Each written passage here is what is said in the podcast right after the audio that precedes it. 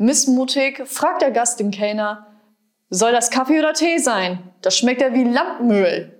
Darauf der Kellner, dann ist es definitiv Kaffee. Unser Tee schmeckt wie Seife.